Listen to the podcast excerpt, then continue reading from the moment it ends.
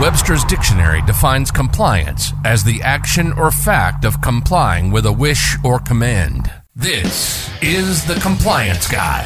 The Compliance Guy. As a healthcare provider or healthcare professional, navigating the muddy waters of compliance can get tricky. And that's why we're here. Helping you mitigate risk while increasing your profitability. This is the Compliance Guy. Now, here's your host, Sean Weiss. All right. Hey, everybody. Welcome to this one day prior to Thanksgiving episode of The Compliance Guy. As always, I want to begin by saying thank you all so much for tuning in, logging on, and just hanging out with me and my special guest for a little while as we get to talk about all things compliance and health law. So today I am joined by a very good friend. His name is Colin uh, Callahan, Callahan of Flannery Georgalis. And you may be saying, how is he such a good friend if you just couldn't even get his last name pronounced? Well, you try saying Colin Callahan without stumbling over that a few times. But Colin's a great guy. Um, I've had a chance to work with him on some cases.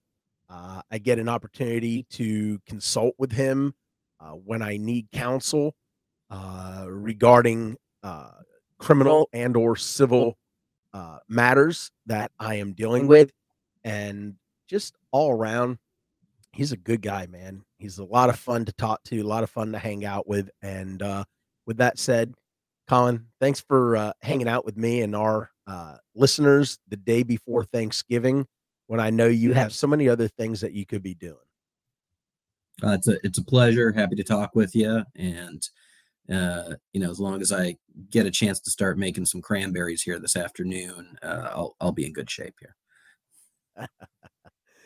oh, the cranberries! You know, just do it the way my daughter does it.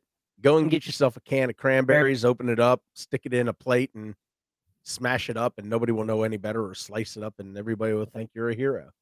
Nothing wrong with that. I, you know, I I, I straddle the canned cranberry uh, versus homemade cranberry divide because I, I eat both happily. But there's got to be cranberries, Sean. That's all I'm saying.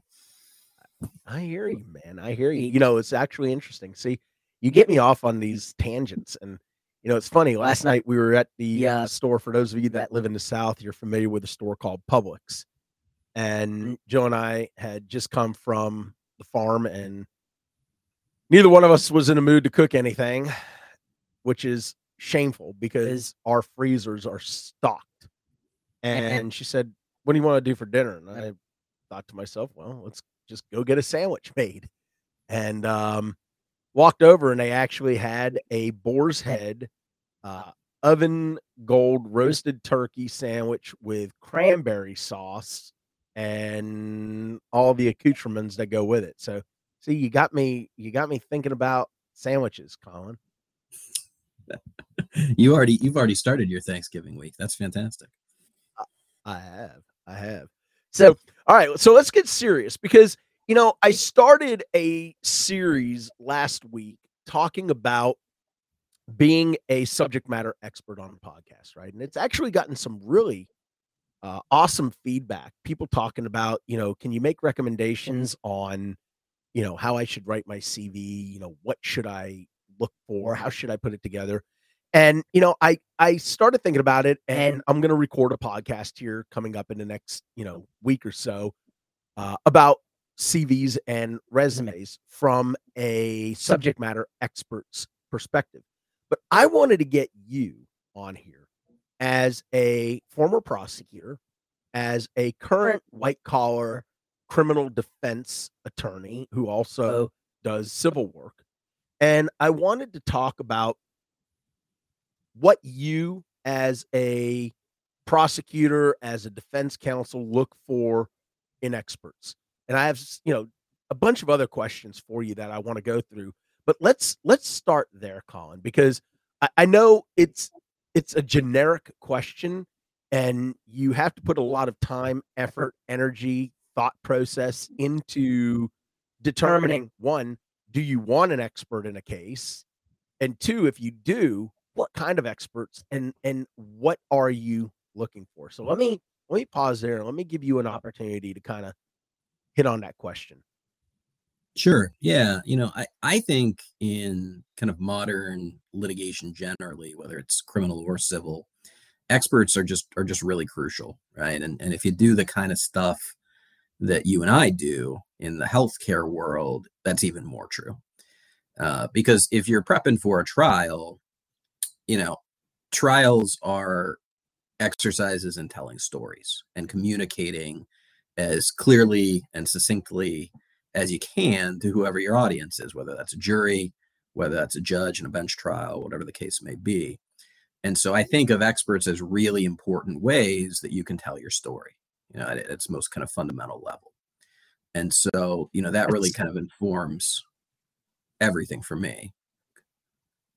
That's such a great way to play it, right? I, eh, you know, I'm sure I've thought about that in the back of my head, and you know, it's it's one of those like where somebody says that what you just said, which is trials are all about telling a story, right? And it's about painting a clear picture mm-hmm. for jurors and or if it's a bench trial, a judge and putting forward the most credible facts, right? The, the most credible story for them to be able to come to a determination as to whether or not somebody is guilty or innocent.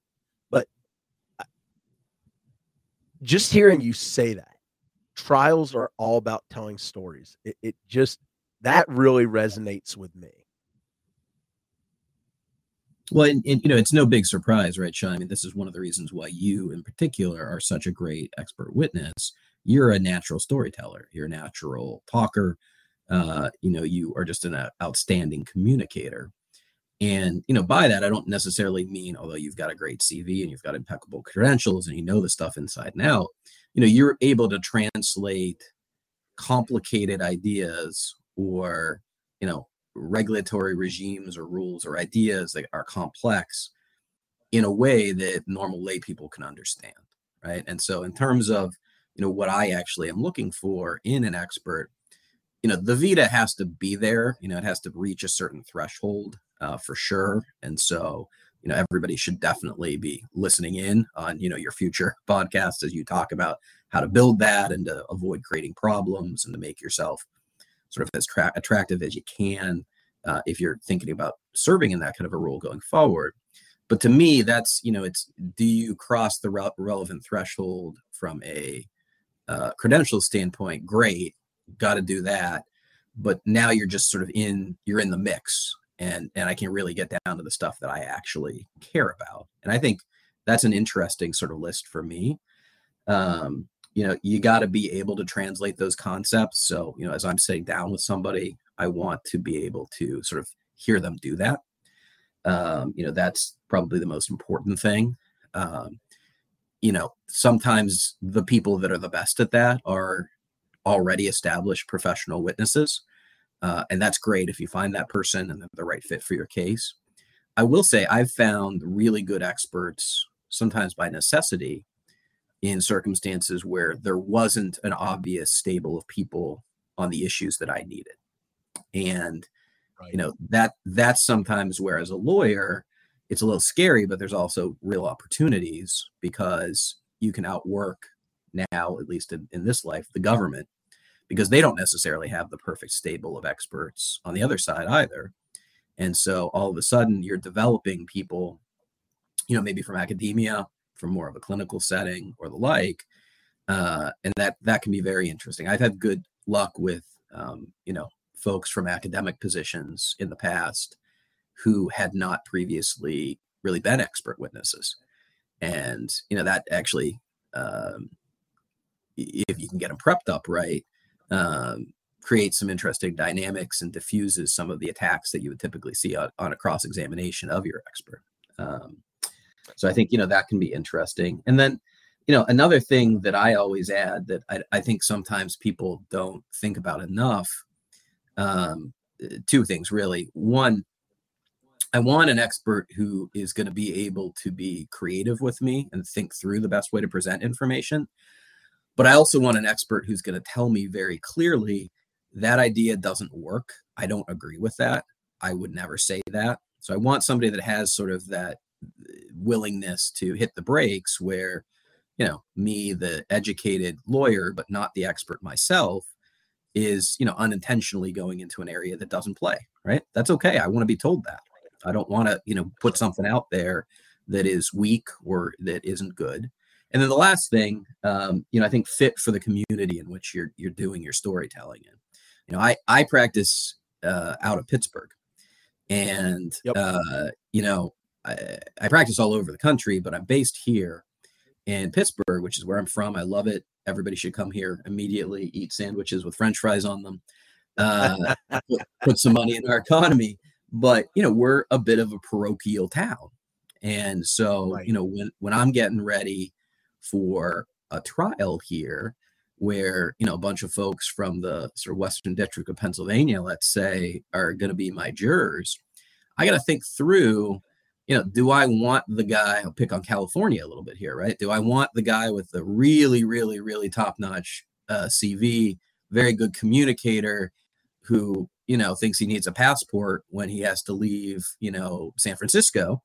Uh, you know, or do I want the person who is also a good communicator? Maybe the CV isn't quite as fancy, uh, but who you know is from you know the middle of the country somewhere, if you know, if not Pittsburgh. Right. So Yeah, and and that all makes sense, right? Because obviously you have to think about um you have to think about your jury selection, your jury pool, right?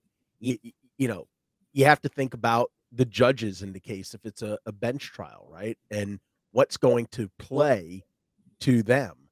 Um, you know, you know, for me over the years, um, being a testifying expert, I have learned that it is really truly an art, right? There's nothing scientific to it. It's studying the demographics of the area to where you're being asked to come in to testify understanding the the makeup of that area understanding you know the the median uh, salaries understanding you know if it's truly a blue collar town versus you know uh, an area like silicon valley where you know Mhm. it's more white collar. Um because again for me that helps me to determine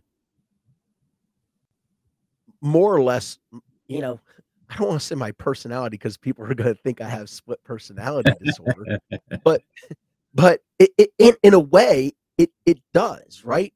You know i know that certain things that i can say if i'm in a courtroom in massachusetts or new york or dc certain things will play in those courts and certain things that i say or certain mannerisms that i have will endear me if you will as a witness to the judge and or the jurors. But the things that i use there i can't use in pittsburgh mm-hmm. in a, a, a steel workers town in a, in a blue collar working town. So my temperament has to be toned down my approach to how i explain things has to be a little bit different and you know my my explanation of facts as you know as as a subject matter expert have to be you know more more narrow right? So that i don't lose these these folks as i'm going through it. And and that's not a shot as to the populations. It's this is just the reality as to you know where you're going you know where you're going into. There was i'm trying to remember the name of a movie from a long time ago. It was with gene hackman um and john cusack and they were um you know uh, uh, hackman was this uh high powered uh you know consultant that was retained by these attorneys to um, help them pick the right juries so they can win, right? And uh, Cusack and you know, I think his girlfriend just threw an entire monkey wrench into the whole thing. Can't think of the name in the movie, but anyways, um, that's sort of where I was going with it. Let me ask you. Let me ask you some other some other questions. Um, expert reports, right? Uh, I have some attorneys that put a tremendous amount of emphasis onto the reports, right? It has to be structured a certain way. You know, you you don't want to give too much information, but you want to give enough information to be able to avoid a Daubert motion, right? So before before we go into really talking about the reports, can you talk about what a Daubert motion is and and why that is is something that anyone who either is or is thinking about becoming a testifying expert needs to understand? Sure. So, you know, a Daubert motion allows, uh, whether it's in, in the criminal context or the civil context, uh, you know, either side to challenge uh, whether or not a particular expert should actually be permitted to testify at all.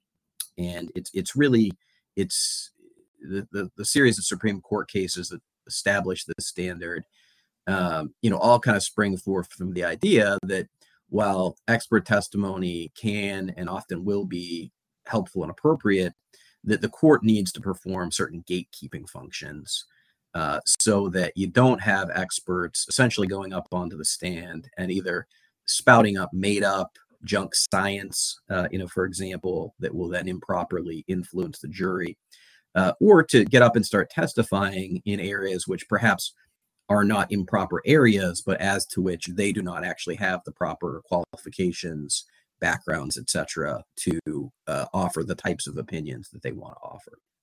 And so, you know, it's a multi-factor test, uh, you know, under uh, the Supreme Court precedent and Daubert and its progeny, uh, where you can challenge an expert on, you know, kind of either of those two broad buckets of bases and say, you know, this this is not testimony that can be offered. And um, you know, I think you and I were chatting a little bit before we hopped on the air.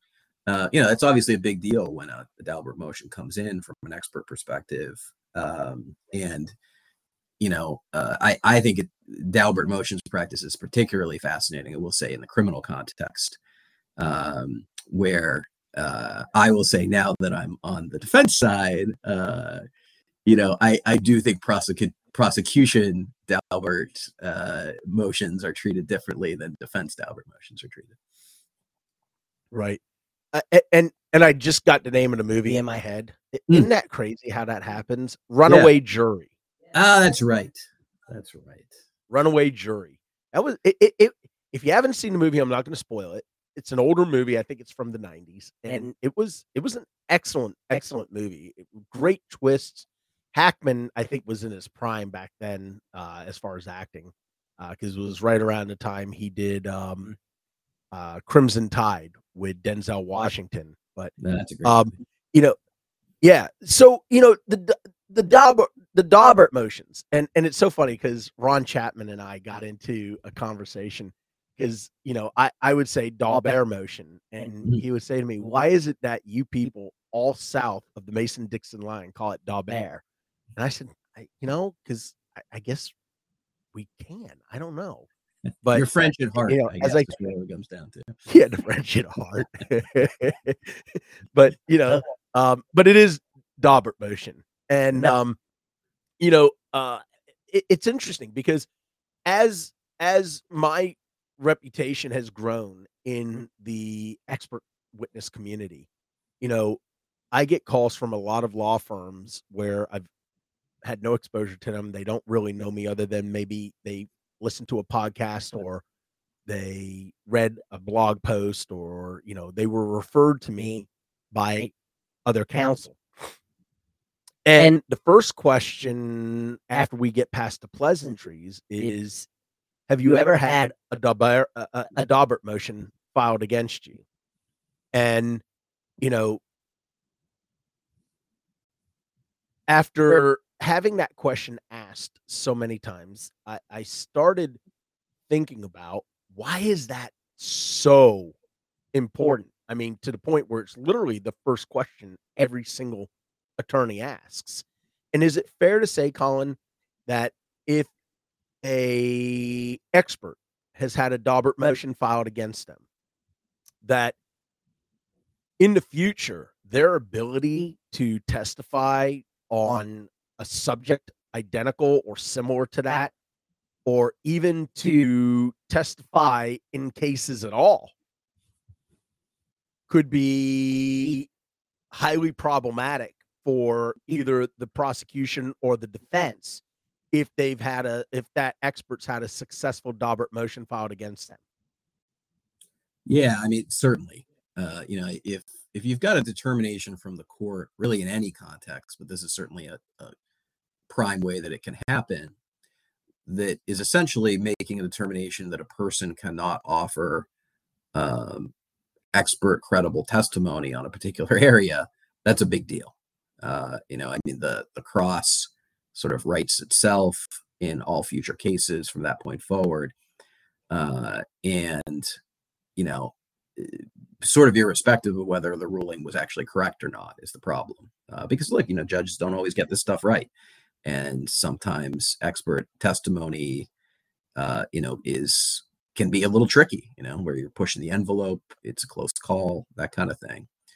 Um, you know, I, I, remember a time when I was a prosecutor where, uh, you know, I was assisting a friend of mine who was who was actually handling the the trial, but I was helping him get ready for actually a Daubert motion uh, and a hearing uh, with respect to a defense witness in that context.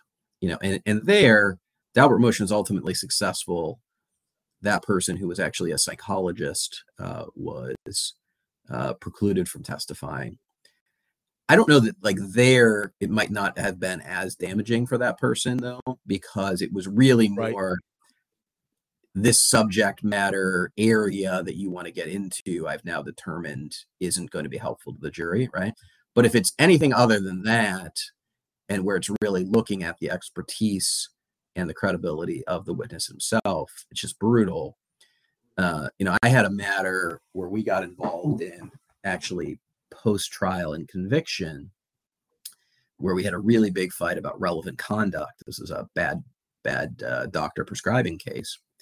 And it was heavily sort of expert focused. We had three days of expert testimony uh, with two experts up on the stand for eight, ten hours at a time.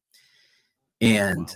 you know, just was able to get multiple counts thrown out and none of the relevant conduct considered for sentencing, in part because we just savaged the government's witness that they put up, um, where uh, you know we were able, amongst other things, to draw out that you know a couple of ALJs out in California had found his testimony not to be credible in a variety of contexts. Um, one of which was sort of quasi Daubert like, Um, and that is just really powerful stuff to use against somebody. Yeah.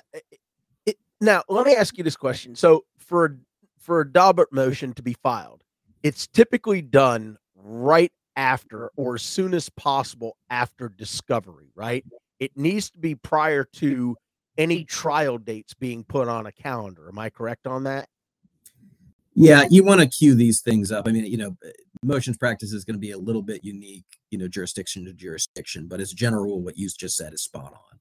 Uh, you know, once you've got everything in that, you know, would be necessary to uh, bring the motion, go ahead and bring it. Uh, you know, if you think you've got a colorable argument, you don't want to uh, anger the court by sitting on it and make making them feel like you're sandbagging them. So you know you you remind me of a, a, recent case that i was in. And um they filed now they i don't know if it was a true Daubert motion but it was a motion in limine because they weren't trying to exclude me mm-hmm. but they were trying to exclude a segment of my testimony that had to do with process for uh, the Centers for Medicare and Medicaid Services and the Office of Inspector General. And um, it was a motion in limine, and the judge in the case denied their motion. And um, when we were in trial, um, as my testimony was going on, the prosecutor in this case objected and wanted all of my you know testimony that I had just spoken to with respect to how audits are initiated by the Centers for Medicare and Medicaid Services, you know, what are the responsibilities from the Office of Inspector General to conduct statistical sampling and, you know, sample framing and extrapolations and stuff like that. And the judge, and, and tell me if I'm wrong on this, Colin, but the judge said to the prosecutor in this case, I have already ruled that Mr. Weiss is an expert. For the third time, I am explaining to you, and I am now cautioning you. He is an expert. How bad is that? That's For brutal. either, yeah. I mean, I mean, and, and that's in, and that's literally in the transcript where the judge says to him, I have explained to you that Mr. Weiss has actually trained auditors from the Centers for Medicare and Medicaid Services. He has consulted with the Office of Inspector General. He has worked with them to, I mean, literally, he was citing, uh, he was literally reading my CV Yeah. in front Yeah. of the jury back to the prosecutor. I mean, just- it's it's it's just tremendous. I mean, you couldn't you couldn't have asked for a better circumstance for your side. Uh, you know, where you now have a, a the judge who who the jury sees as the authoritative, you know, neutral, objective party vouching for the range and and strength of your expertise. I mean, that's just phenomenal. Um, and you know, I think it it it it relates to another point that I always think is really important, Sean, with experts. Um, you know, like I'm smart enough to know that like I am not as smart as you on any issue that you would be testifying in front of, right? I'm just not. I'm never going to know as a lawyer in the same way that you know um, you know the topics that you cover. And so lawyers generally should have some humility about, you know, what their role is. And it's almost never a good idea if you've got somebody who clearly kind of clears the bar as an expert to um, to really fight about those credentials in that way because you're going to get a judge that's going to say something like like you just did. They should have known better. But i don't i'm not a big fan of arguing with the opposing expert generally when i have them up on cross. It's just dumb. I mean to me cross examination of an expert is for me to extract as best I can the you know helpful nuggets that the any credible expert's going to have to give me to maintain their own credibility. Uh, you know, Right. set set up what other whatever other admissions that I'm going to need, so that my expert can use them because that is a smart person who can perhaps wrangle and win with the opposing expert. Uh, and then to set up my argument to the jury later, where I don't have the expert who actually has the ability to counter me.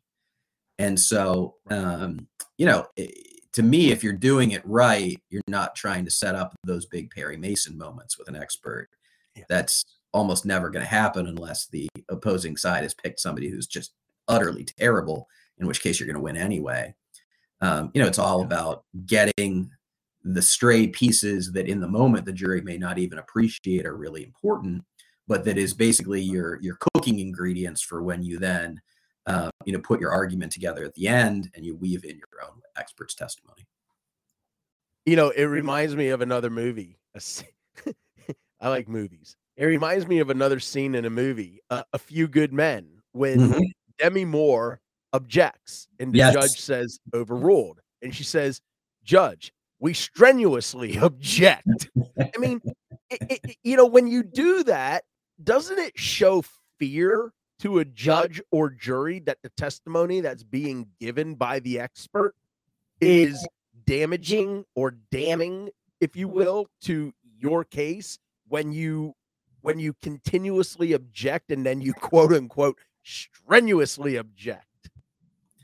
A- absolutely, it's uh, I- lo- lawyers all love that movie, right? And that's that's one of the great Yeah. scenes for sure. Um, because if if it's not going your way, why do you want to highlight it more? You're absolutely right. Yeah. I am a big believer Yeah. that juries generally don't like attempts to keep information from them, um, just at, at a kind of a basic fundamental level. Now, obviously, you got to make your record sometimes. There's circumstances where there's just no other uh, thing to do than to object. Uh, but you got to be smart about it. I, you know, it's not just about the rules of evidence. Uh, you know, hundred percent. And I- and I thought I think you know there's so many things that you said in you know what you were talking about just a moment ago that resonate with me you know which is look you know attorneys attorneys if they are masters of their craft they are all about procedure right? Because that's really what attorneys are. It's it's all about procedure. It's about rules of evidence. It's about you know painting a picture telling a story and and putting forward the most credible witnesses to be able to either lead to a guilty verdict if you're a prosecutor or to an acquittal if you're a defense counsel. Um let me let me ask you this colin. You know what in your mind are some of the do's and don'ts of your subject matter experts reports? How how critical are reports to you and and what is it that you want reports to do not necessarily say but what what is it that you want reports to do Sure. Well, you know, so I'm I'm a risk averse guy, right? So I'm going to start with, you know, put it put it in Michael Jordan terms. Uh, you know, Michael Jordan was a tremendous competitor, uh, but he was driven not so much by a desire to win as a fear of losing. And I, so I, I'm going to start with the negatives from a report perspective. that's awesome man i Um, love that i absolutely love that um, you know, reports are are really vital in part because if you don't do them right, they can create problems and they can do harm to your case. Where you may have the better of the argument, you may have a person that's really good on the stand, and where you know you don't pay the appropriate amount of attention to the summary, you know, in a criminal case that you're going to put together, uh, and all of a sudden you you sort of give back all of the good stuff that you were prepared to get out of the expert. And uh, let me give you like one small example. Um, so again, when I was on the defense side here, um, you know, I I had an opportunity to um, you know deal with a, a government expert who was a very impressive person. Uh, you know, from uh, an experience perspective, had a really good vita.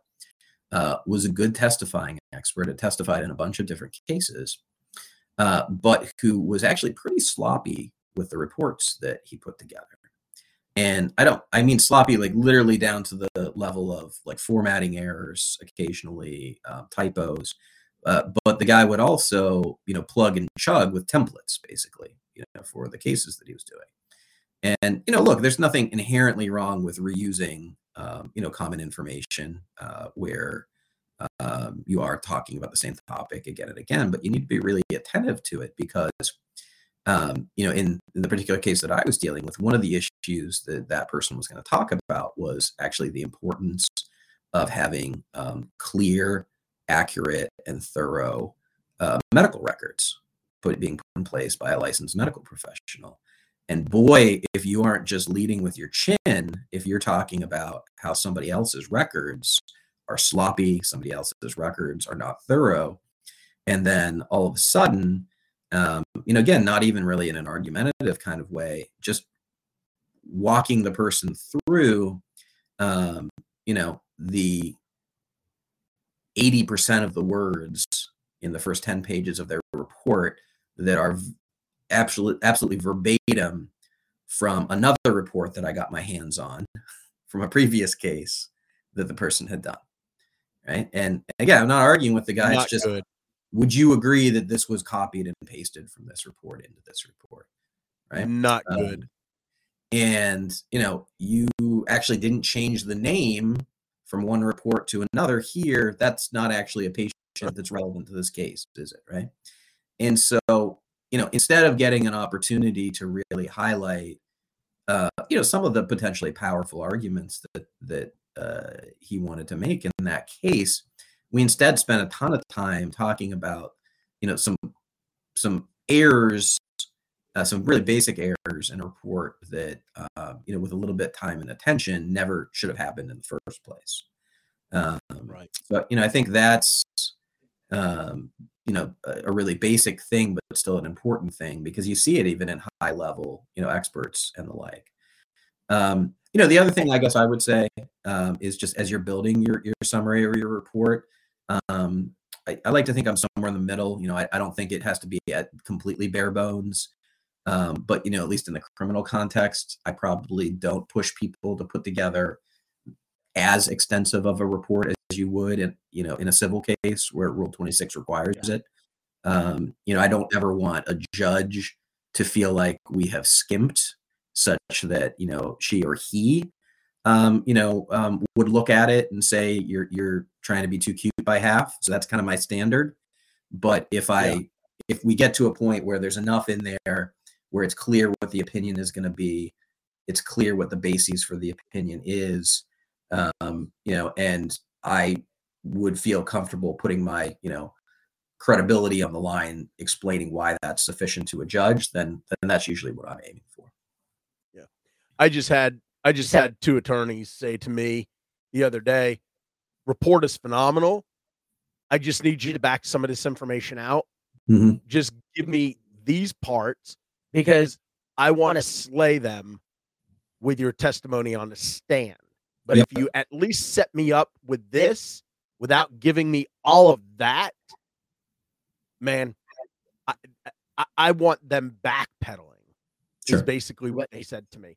And Yeah. and listen, you know, again, this this is counselor's case, and my mm-hmm. job is to help the counselor put forward the best possible case that he or she is able to put forward. You know, without you know putting me into a bad situation, right? To where I'm going to look foolish on the stand. Um, last question that I last question that I have for you. Um, in your mind, how important is it when looking at an expert witness that they have done work on both sides of the aisle, meaning they've worked for prosecutors or plaintiffs and they've been on the defense side. How how important is that? if you can do it, it's obviously fantastic. Um, I mean, you know, a, a couple of years ago, when I was kind of fresh back out into private practice after having been in government for for a number of years, um, you know, I was able to poach in a case, um, you know, a, a previous exclusively government witness onto one of my defense cases, and uh, I did it in part because I knew the person felt really strongly about the case, thought that I had sort of an angle to convince this person who generally wasn't all that interested in doing defense work that this should sort of be the exception for her uh, and that she should come on board. And, you know, ultimately, somewhat surprisingly to me, we were able to do that. And, uh, you know, that was actually powerful enough. This was pre indictment. We were already thinking about experts, right? And that was powerful enough where I actually decided to uh, bring that person in with me to uh, a meeting uh, with of this particular U.S. Attorney's office. It wasn't my local one, but um, and that person had such credibility with the government as a result of that that they actually didn't indict the person at the end of the day. And I could have brought somebody else in who was equally as good on substance and they just wouldn't have had the same impact. And I think the same thing is true when you get to a jury. There's no doubt it's a plus, all else equal. Now, everything else is never equal, but all else equal, if you can demonstrate that a person has done some work on both sides of the divide. Um, you know, I don't know about you, Sean, but I think I think it gets harder to do that as time goes by. Um, yeah, I am, you know, I am finding myself. It's it's it's really interesting. Um, I I'm just going to say this, but you can obviously, you know, uh, comment comment on it as well. Um, I think it's critical prior to a trial, especially prior to cross examination of a witness, that you as the attorney know that witness's background. mhm. Is that is that a fair statement? Oh yeah, oh yeah, absolutely. I I had a I had a a, a case um this year, beginning of this year, as a matter of fact, uh, where the prosecutor in a case said to me, you know, Mr. Weiss, you know, isn't it clear that you are a hired gun for the defense? And I I paused for a minute and I said, "I- I'm not following you. He said, Well, everything you do is for the defense.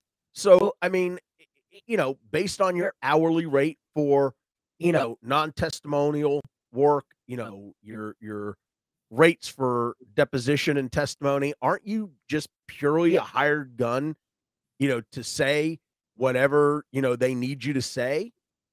And and I paused for a minute and, you know, a- and you know, again, this goes back to knowing your audience, right? The judge or the jury as to what you can get away with.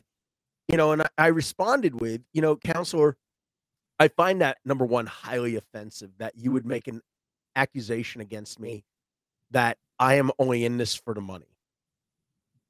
I think that shows you don't know anything about me. But number two, no, I am not a hired gun for the defense. I have worked on a number of qui tam cases on behalf of the government. I think Colin, you and I actually are uh, working on a qui tam together, if I'm not mistaken, right? Yeah, we, we both have that experience, you know, on both sides of these types of things. Yeah. Yeah, and you know, for me, you know, I, I, it was it was kind of it, it was not kind of it was extremely offensive because you know, I, I, again, I said to them, you know, take a closer look at my CV. I have been retained by, you know, um, attorney generals of different states. I'm actually an investigator for state medical boards. I have trained auditors at the government, at the special investigative units, at RACs, at UPICs, at former ZPICs.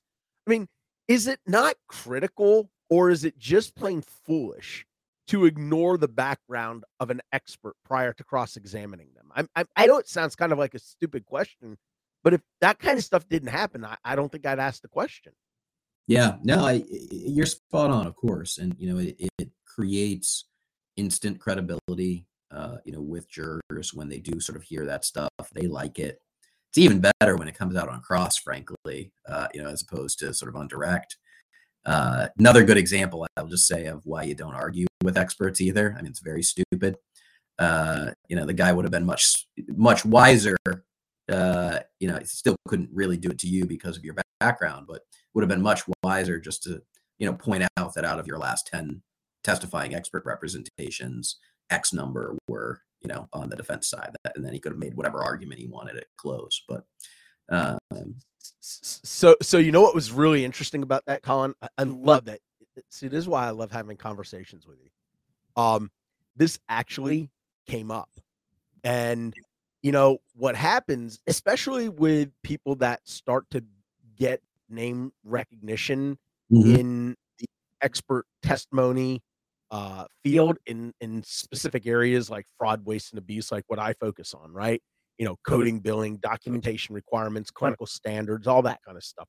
You know, statistical sampling. Um, you know, so so that actually came up in a case where they said, you know, looking at your CV, sure, I see you've done cases on behalf of the government, but wouldn't you agree that 80% of the casework that you have done is on the defense side? And my response was, that is correct. And if you would like a reason why, it's because defense counsel tends to move faster than prosecutors. Because once a defense counsel learns that there's a pending hmm. indictment or a pending adverse action against their client, they are absolutely emphatically aggressive about securing the most recognizable and most credible expert witnesses. And unfortunately, sometimes the prosecution moves at a snail's pace. So, is it my fault that the defense counsel gets to me before the prosecutors do? Because I'll tell you, in a number of cases where I was on the defense side, the prosecutors reached out to me three months after I was already retained by defense counsel. Does that make me a hired gun? I don't think so. Yeah, it's just not a good line of attack against a, a, a guy like you, Sean. Uh, generally, Yeah. and uh, that's uh, that's exactly why we always want you on our side if we can get you. Well, I I appreciate that. So let me ask you: Are there any questions? Is there any aspect that I have overlooked in, you know, my questioning of you, counselor, regarding, you know, experts in trials? I think, I think the only thing that I would just emphasize, we already touched upon it a little bit, but um, Yeah. you know, just just be smart. Um, whether you are the testifying expert or you are the lawyer thinking about how you are going to utilize experts in your case. Um, you know, the worst thing you can try and do is to overextend your expert, right? I think as a lawyer, you have to be a good steward and protector of your expert because it's the lawyer's job to fit that expert into their larger case. And, um, you know, if you're doing it right as a lawyer, you're never going to put your expert into a spot where you're asking them to stretch or to opine on things that they're not comfortable with or that, um, you know, get too far afield of where their expertise really lies. And, you know, if you need two experts, not one, go get two. And, you know, if what you really need to get to the jury is part expert testimony part something else, don't put your expert position where they're stretching to make that point. I think that's such great advice, great information. All right. Well, that's going to bring us to the end of this compliance guy episode. Uh, I cannot thank my good friend and my special guest, Colin Callahan of Flannery Georgalis, for joining me today on this episode to talk about expert witnesses in trials and what counselors should and are looking for from their experts. Colin, thanks again for hanging out with me for just a little while. Thanks again. And uh, most importantly, hope you and yours have a great Thanksgiving, Sean. All right. And to all of our listeners, thank you all so much for tuning in, logging on, and hanging out with me each and every single day during the week as I get to talk about my favorite topics compliance and health law. I wish each and every single one of you and to Colin and his family, I wish you the very best, happiest, healthiest Thanksgiving.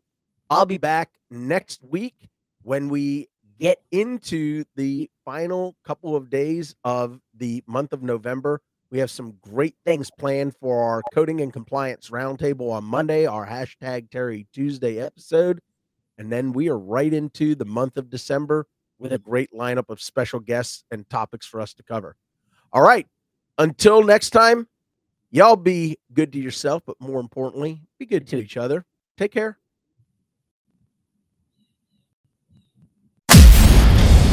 You've been listening to The Compliance Guy.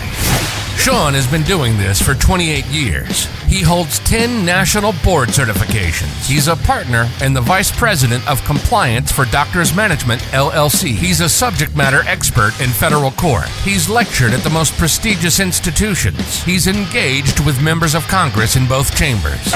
So, what we're saying is he's qualified? We hope you've enjoyed the show. Make sure to like, rate, and review. And we'll be back soon. But in the meantime, you can find us on social media at The Compliance Guy. See you next time on The Compliance Guy.